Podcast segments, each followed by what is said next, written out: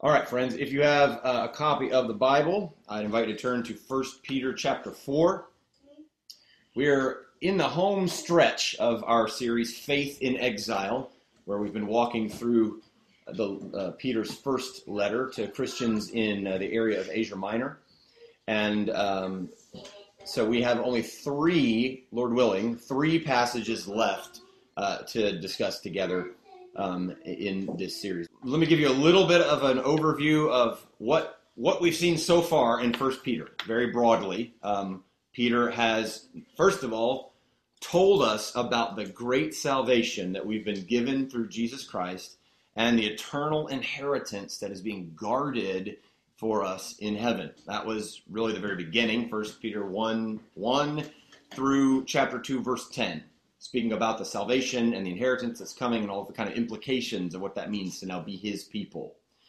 Um, after that, the next major section of the letter, um, from chapter 2, verse 11, up through what we looked at last week, chapter 4, verse, chapter 4, verse 11, he exhorted us to live holy lives in a hostile world, demonstrating that our treasure is Jesus by not living as the unbelievers around us live.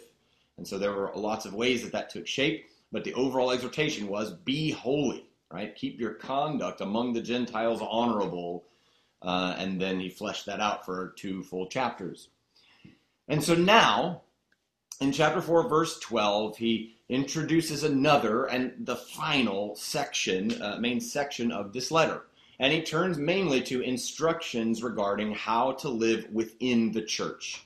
So it's been sort of a here's how to live in the world in light of the unbelievers around you. And now it's your relationships within the church. Here is how we ought to live, right? How Christians are to share life, encourage each other, relate to their pastors, and trust in God's promises and the like. And so um, we come to this new and final section today. Let me read for you verses 12 through 19 of 1 Peter chapter 4 and then we'll uh, take these uh, verses uh, one section at a time. Beloved, do not be surprised at the fiery trial when it comes upon you to test you, as though something strange were happening to you. But rejoice insofar as you share Christ's sufferings, that you may also rejoice and be glad when his glory is revealed. If you are insulted for the name of Christ, you are blessed, because the Spirit of glory and of God rests upon you. But let none of you suffer as a murderer, or a thief, or an evildoer, or as a meddler. Yet if anyone suffers as a Christian, let him not be ashamed, but let him glorify God in that name. For it is time for judgment to begin at the household of God. And if it begins with us, what will be the outcome for those who do not obey the gospel of God? And if the righteous is scarcely saved, what will become of the ungodly and the sinner? Therefore, let those who suffer according to God's will entrust their souls to a faithful Creator while doing good. So I see four movements in this passage, four sort of exhortations for what to do, how to think, how to live in light of suffering.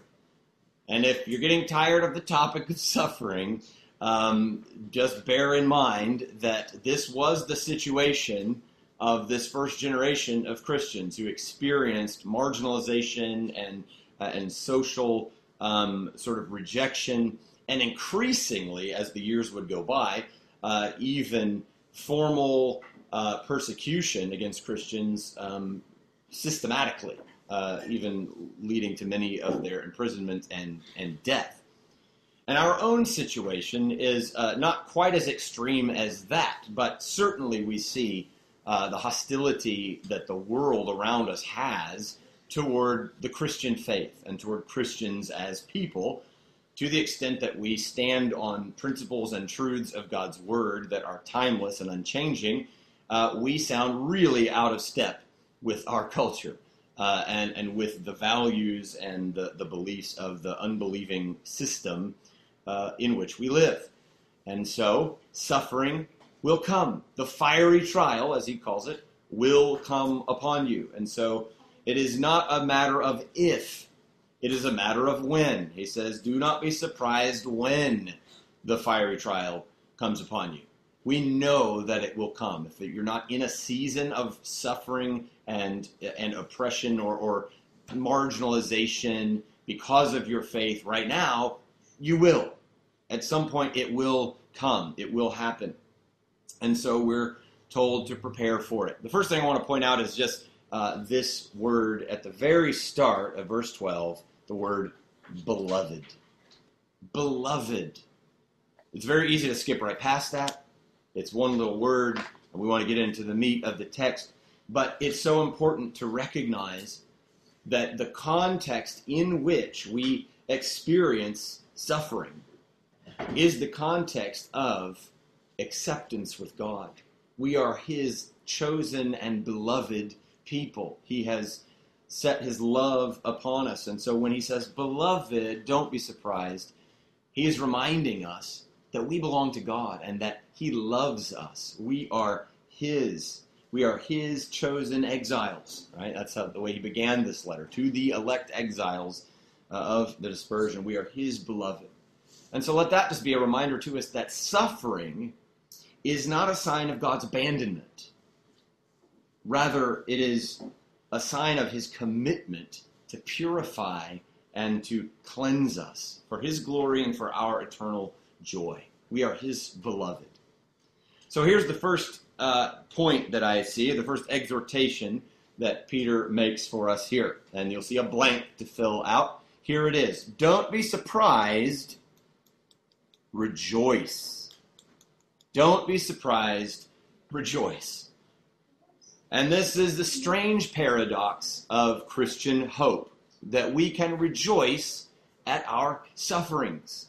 Sounds unusual, sounds counterintuitive. Why would we rejoice and be glad at our suffering? Usually, that is not our instinctive response. How can this be true? Well, I think he gives us a hint about how it's true in the word that he uses to describe our suffering. And he uses this word here fiery. The fiery trial that comes upon you to test you. If you know First Peter, and if you remember what we've looked at, this might remind you of another verse we've seen, namely 1 Peter 1 7. 1 Peter 1 7, where he said, In this, that is actually in the inheritance, the eternal reward that's coming, in this you rejoice, though now for a little while, if necessary, you've been grieved by various trials, so that the tested genuineness of your faith, more precious than gold that perishes, though it is tested by fire, may be found to result in praise and glory and honor at the revelation of Jesus Christ. So I believe by calling it a fiery trial, he is intentionally reminding us of the trials that he spoke of in chapter 1, which are a testing and a purifying experience.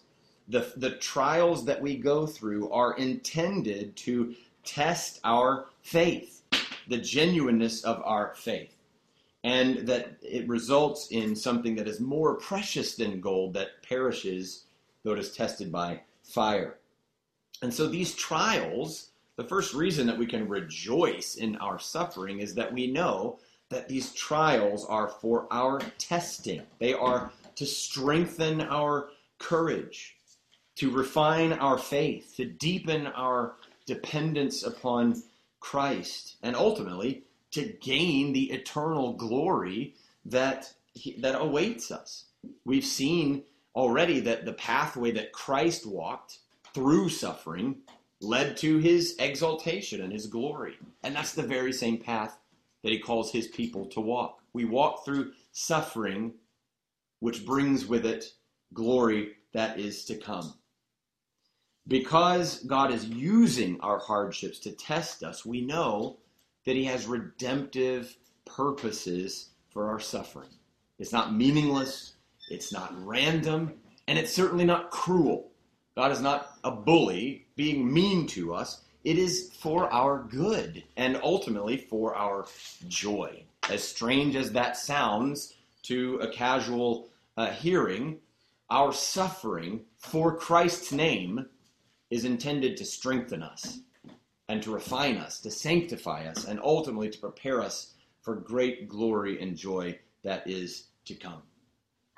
So, our rejoicing at our suffering is in two specific realities. We see two particular things that he draws our attention to in verse 13. Rejoice insofar as you share Christ's sufferings. So, the first reason we can rejoice in our suffering is that we are sharing Christ's suffering. We are sharing Christ's suffering. I'm reminded here of a passage in uh, the book of Acts where the apostles are uh, being uh, detained um, and, and questioned and interrogated, and all manner of, of uh, hardships are befalling them because they're preaching Christ. And it says in Acts chapter 41 that the apostles were rejoicing that they had been counted worthy to suffer dishonor for the name. What an interesting and, and, paradigm shifting sort of perspective on suffering for Christ. They were overjoyed to suffer for Christ because they saw it as sort of a badge of honor that God would count them worthy to suffer for the sake of Christ. It was in Christ's name and in the pathway of Christ's suffering that they experienced suffering and they rejoiced in that reality. And you can only find joy in suffering if you are committed to a cause that is higher than your own comfort and bigger than your own life. If my comfort and my life and well being are my highest values and what I'm pursuing the most um, committedly, then suffering is nothing but a distraction. It's nothing but uh, a mistake along the way and to be avoided at all costs. But if our cause is something bigger than ourselves and higher than our own comfort or pleasure, then suffering for the sake of Christ is not a distraction and it's not a mistake. It's actually an honor that we can be counted worthy to suffer along with Christ. Do you love Jesus Christ so much that enduring injury and insult for his sake is an honor to you and not a disruption? That's a gut check question for each of us. Lord, make it so. Make it that we love you so much that suffering for your name and for your sake is worthy, is, is a worthy endeavor. So that's the first reason that he gives us in verse 13 uh, that, that we rejoice in the midst of our sufferings. The second one is in that very next line in verse 13 that you may also rejoice and be glad when his glory is revealed. And so I would say there that we will share in Christ's glory. So if we share in Christ's suffering in this age, we will share in Christ's glory in the next. Paul says in Romans 8:17 that we are heirs of God and fellow heirs of Christ, provided we suffer with him in order that we may also be glorified with him. It's amazing to think that at Christ's glory, when he is glorified in his return and enthronement, that we will be glorified with him. What a, what a humbling uh, and remarkable reality, but that's the truth. As we suffer in this broken world for Christ's sake, we experience the glory that he reveals and shares with us when he returns. There's another passage I'd love to show you. This is from uh, the mouth of Jesus himself excuse me, I've got to find it again. In uh, Matthew 5, verses 10 through 12, this is uh, the part of, part of the Sermon on the Mount that's often called the Beatitudes, the blessed are such and such.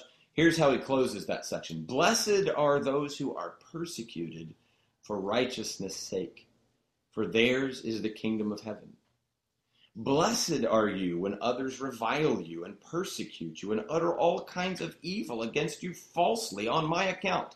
Wait, why am I blessed when people are reviling me and persecuting me and saying false, terrible things about me on account of Christ? Well, here it is, verse 12. Rejoice and be glad, for your reward is great in heaven. for so they persecuted the prophets who were before you.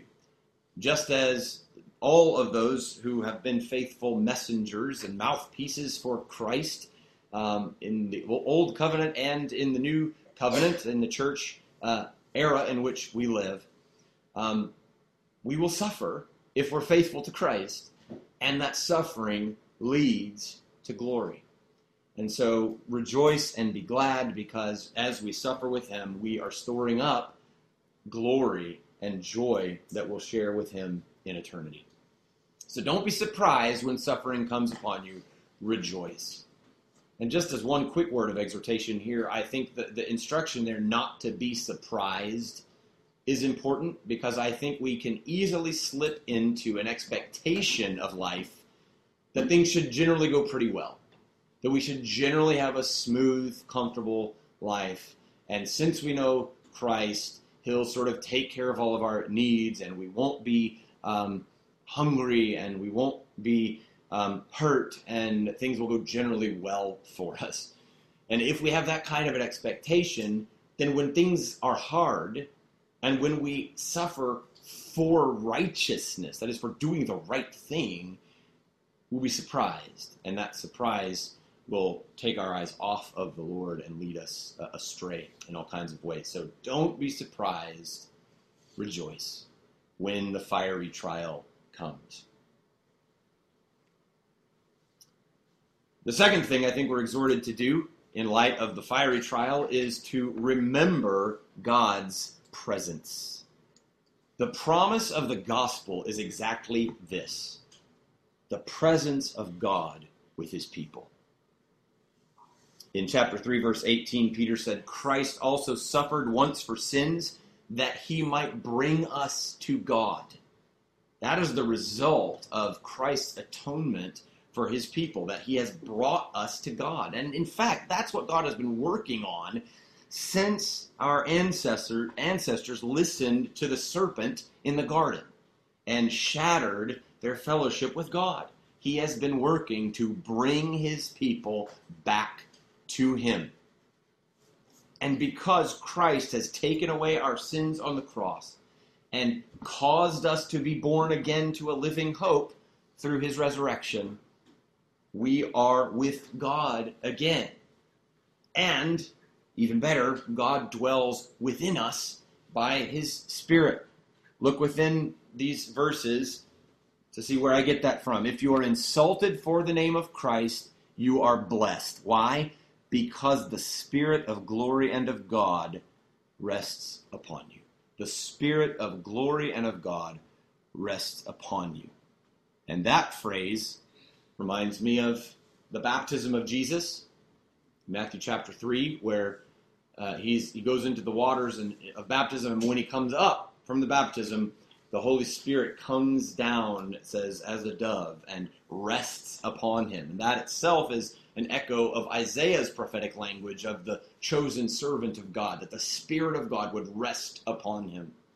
In the same way that the Spirit of God rested upon Christ, empowering his mission and his work of bringing God's people back to him, the Spirit of God rests upon us and is present with us when we experience suffering for the sake of Christ. When you're insulted for the name of Christ, you are blessed because it means that the Spirit of God is with us.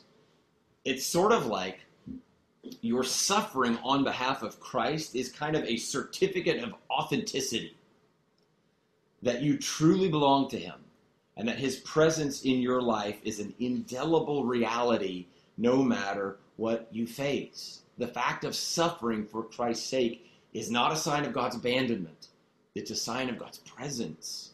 He's marked us as His people, He's given us His Spirit to empower us and enable us to carry on faithfully. Friends, in your trouble, in your day of pain, in your loneliness and rejection, draw near to God in prayer, in praise, and he will draw near to you. That's the promise of James 4 8. Draw near to God, and he will draw near to you. Now, he gives us a clarification here, a bit of a warning. to make sure that our suffering is undeserved. In other words, don't don't think that there's the same kind of blessing and honor in suffering for your own foolishness, for your own sin. And then he gives us a list of, of particular sins, right? Uh, don't go asking for suffering by making foolish choices and dishonoring God, such as murder, theft, evil doing is just a broad term for doing what is wrong, and and meddling. Isn't this interesting? Meddling is to sort of stick your nose where it doesn't belong, just to be kind of in other people's business or other people's way.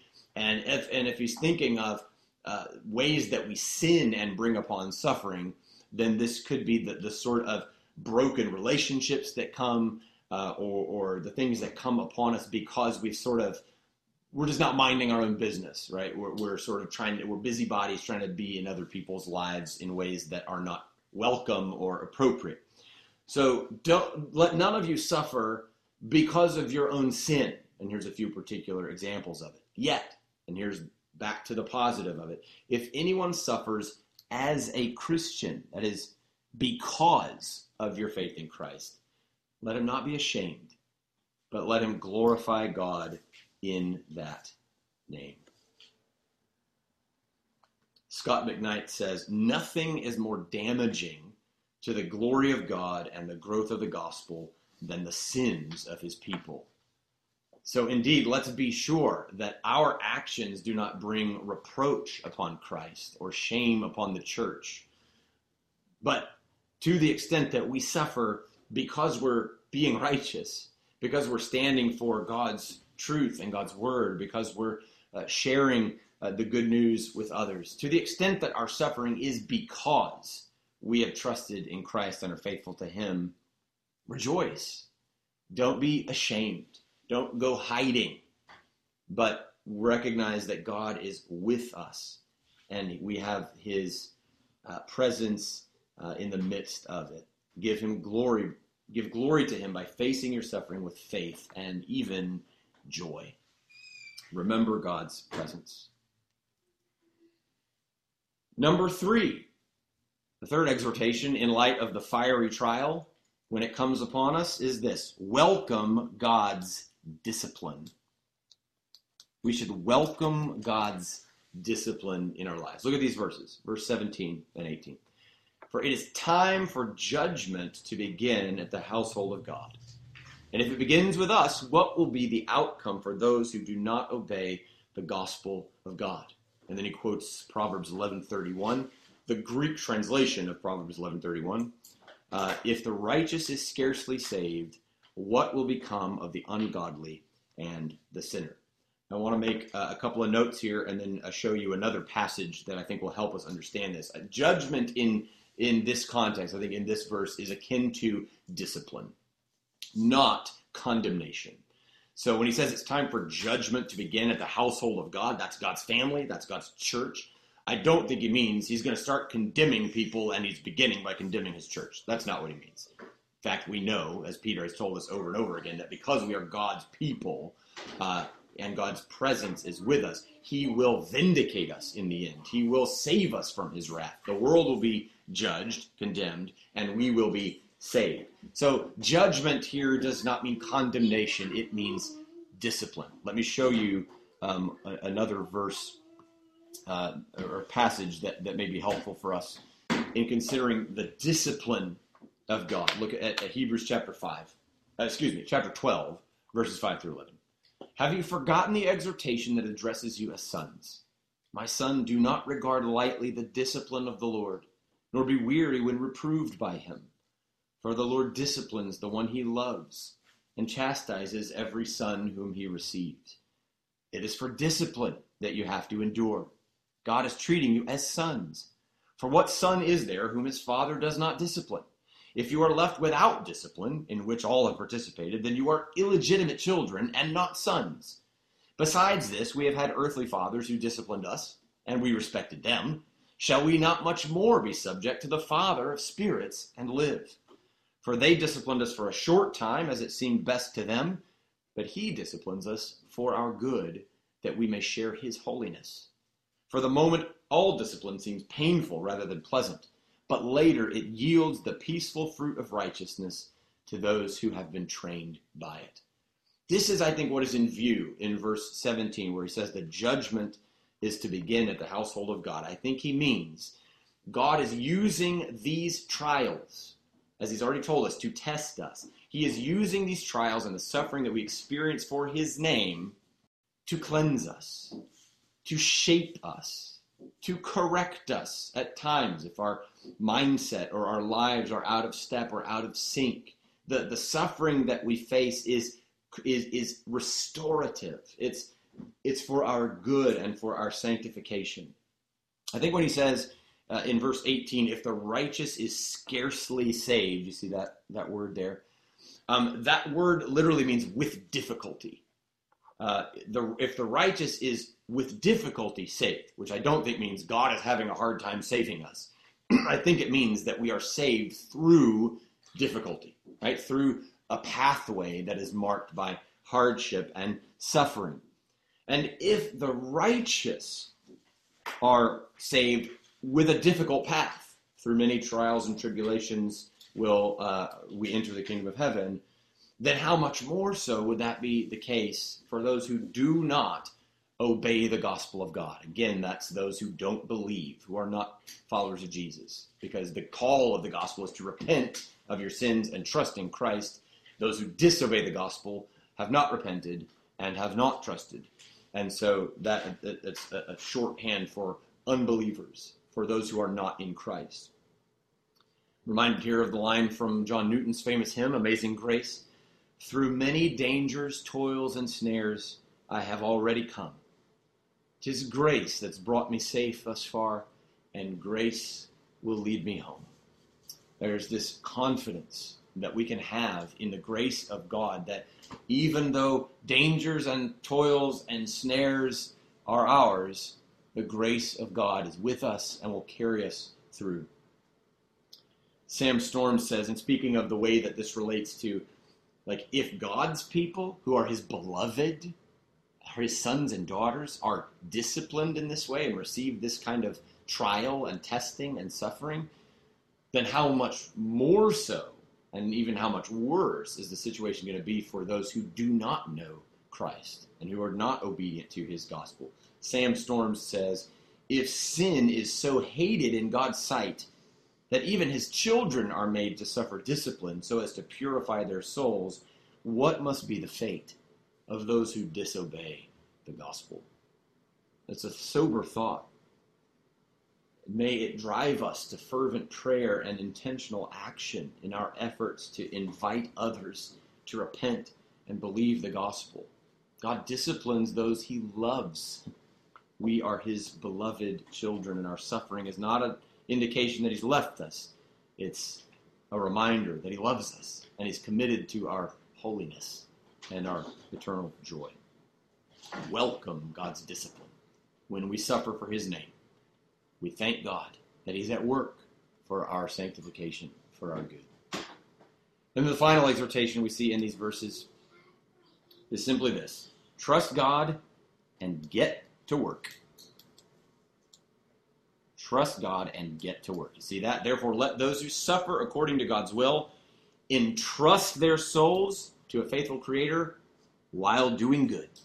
Right? Trust God and get to work. He calls us in our suffering to do exactly what Christ did in his. Remember chapter 2, verse 23? He said, When he suffered, he did not threaten, but continued entrusting himself to him who judges justly. That's what Jesus did in the midst of his suffering that led all the way to the cross. He entrusted himself to the Father, knowing that his judgment would be right and true and just and in the same way, when we suffer for righteousness' sake, when we suffer for the name of Christ, we entrust ourselves to God. We say, We know that you can handle this and that this will all be made right in the end.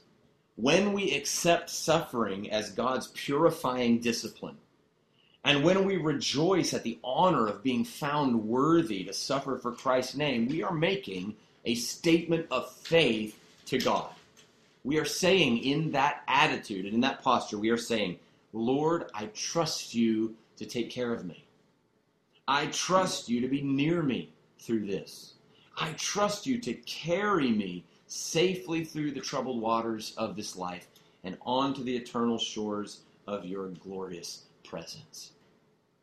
This is the hope that we have as Christians, and so we know that no suffering we experience is meaningless. No suffering is wasted. God is using it for our sanctification and ultimately for our joy, because this pathway of suffering leads to glory and exaltation and sharing in the very glory of Jesus Christ at his revelation. Friends, if you have not rested your souls in Jesus Christ as the one who's provided a way back to him, the one who's atoned for your sins through his death on the cross, the one who's given you a living hope through his resurrection from the dead. Trust in him. Turn from your sins. Name Jesus Christ as Lord and Savior, and you will be saved. And you have this hope that no matter what we face in this life, our souls are His, and we will be safe. And in the meantime, do good. Get to work, right? Don't just sit on the couch and say, I know God will handle this. Be busy about the work of God's kingdom. Entrust your soul to the faithful Creator and continue doing good, even if the good you're doing is what brings hardship and suffering into your life. Keep doing good. I'll close with one uh, more quote from Sam Storms. He says, Only through the sustaining power of the Spirit and in anticipation of the coming glory of Christ at the consummation, that is the final kingdom, will we find strength and joy to suffer in such a way that God is made ever more famous as his majesty is revealed.